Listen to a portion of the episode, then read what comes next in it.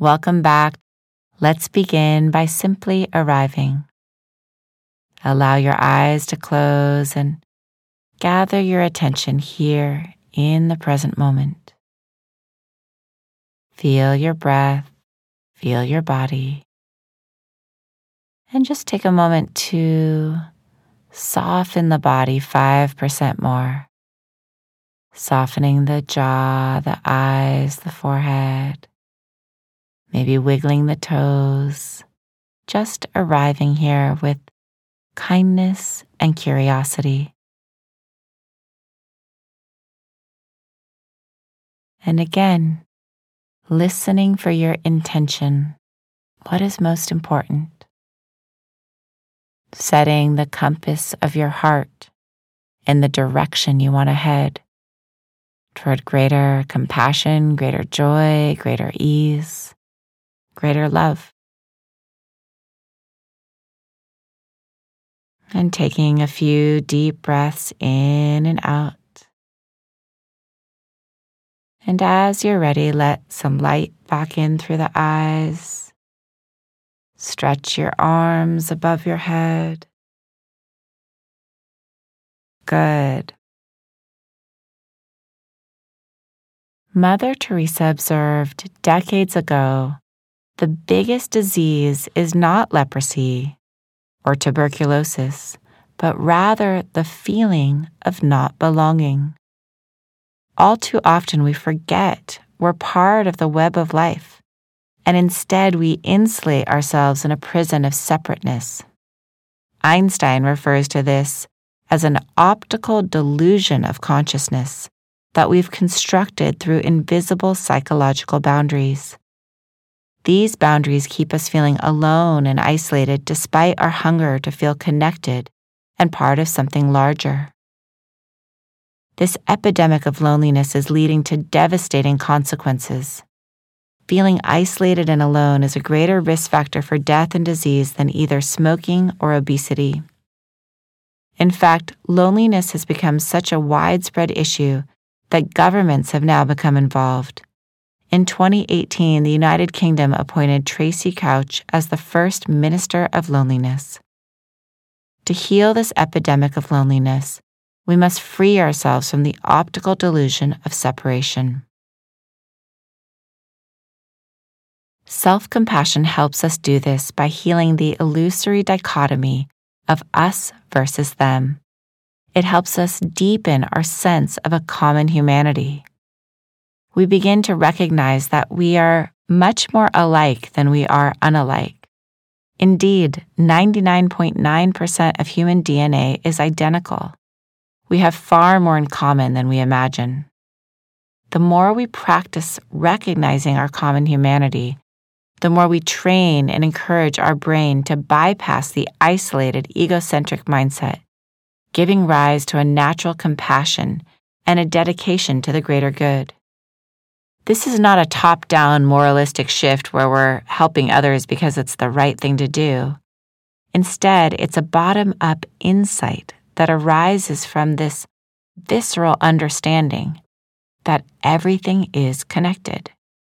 Imagine a simple example. If my left hand has a splinter, what does my right hand do? It removes the splinter, of course, we understand that the left hand and the right hand are parts of the same body. The same is true in life. As Reverend Martin Luther King wrote in his letter, we are caught in an inescapable network of mutuality, tied in a single garment of destiny. Whatever affects one directly affects all indirectly. The idea of our interconnectedness is not just some lofty spiritual ideal. Interdependence is a fundamental law of nature and is the predominant worldview of modern science, ecology, cybernetics, physics, culture, and systems theory. We live in a complex, interwoven system where everything affects everything else. Nothing is separate. As the renowned conservationist John Muir put it, when we try to pick anything out by itself, we find it hitched to everything else in the universe. So, how do we create a more compassionate and connected world? Einstein warns that we live in a kind of prison which restricts us to our personal desires and to affection for just a few people nearest us. He encourages us to free ourselves from this prison by widening our circle of compassion. Widening our circle of compassion begins with compassion for ourselves. This helps us free ourselves from the prison of isolation. It then opens our mind and our hearts and allows us to sense our connection with others. We begin to realize that we are never practicing just for ourselves, that transforming ourselves transforms our world. So we'll begin our final practice by just settling the mind and body allowing the eyes to close, allowing a soft smile to rest on your lips. Not as a way to paper over how you're feeling or pretend to be happy, but as a way to invite in rest and ease. And bring your awareness to your breathing. Just feel the sensations of breath in and out, oxygenating the body, supporting you. And then begin to sense the beating of your heart. Feel how the heart is supporting you, sending blood carrying oxygen and nutrients to every cell in your body. Feeling gratitude and kindness toward your breath toward your heart. And then feel your body seated. And let your awareness expand to include the earth beneath you, supporting you. Allow yourself to rest into this earth, to feel held by the earth. Feel how there is nothing you need to do in this moment except rest and be supported. Reflect on how the earth is supporting all beings equally, that gravity is keeping all beings tethered. In fact, Isaac Newton said that gravity is like God's love, treats each person equally. And then reflect on how this earth is connected to a solar system and a vast universe, and how all things, all humans, all animals, the earth, the sun, the stars, are composed of the same matter, the same basic particles. We are literally all made of stardust. Feel the web of life into which you were born and from which you can never fall. Feel how you are part of this web, that nothing is separate.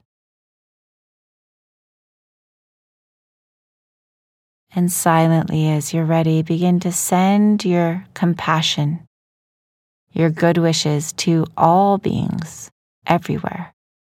Silently repeating, May all beings be peaceful.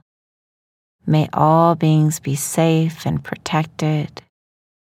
May all beings who are suffering find ease. May all beings be free. and then recognize that you are part of all beings and begin to send these good wishes to yourself. May I be peaceful and safe, protected and healthy. May my suffering pass, and may I be happy and at ease. As you breathe in, breathing in this care, this compassion, and as you breathe out, sending it outward. May all beings here and everywhere dwell in peace. And may this practice be of benefit.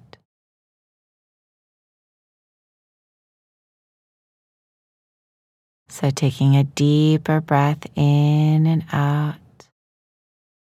And just feeling the wholesomeness of this practice, dedicating the merit of it to the benefit of all beings. As you're ready, you can allow your eyes to open. Good.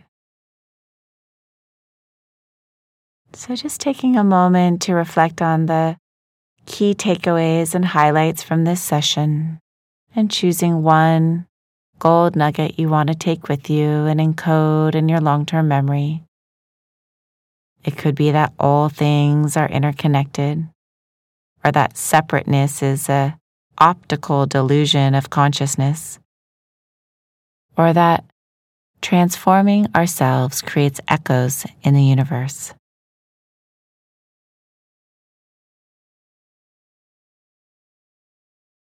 And as we draw this final session to a close, let's reflect on what we've learned. First, we learned that self compassion is like treating ourselves as a dear friend, learning to be our own inner ally. We also learned the science behind self compassion versus shame, and came to understand that shame shuts down the learning centers of the brain, keeping us stuck we discovered the pathway out of shame is to practice self compassion by cultivating the three key elements of mindfulness, kindness, and common humanity. And we learn to recognize our suffering, to treat it with kindness, and to understand that we are never alone in our pain. To know that as we bring healing to ourselves, we bring it to our world. To integrate these self compassion practices into our life, I invite you each day to practice placing your hand on your heart and to offer yourself kindness. You can practice the self compassionate letter, or the Good Morning I Love You practice, or the practice for all beings.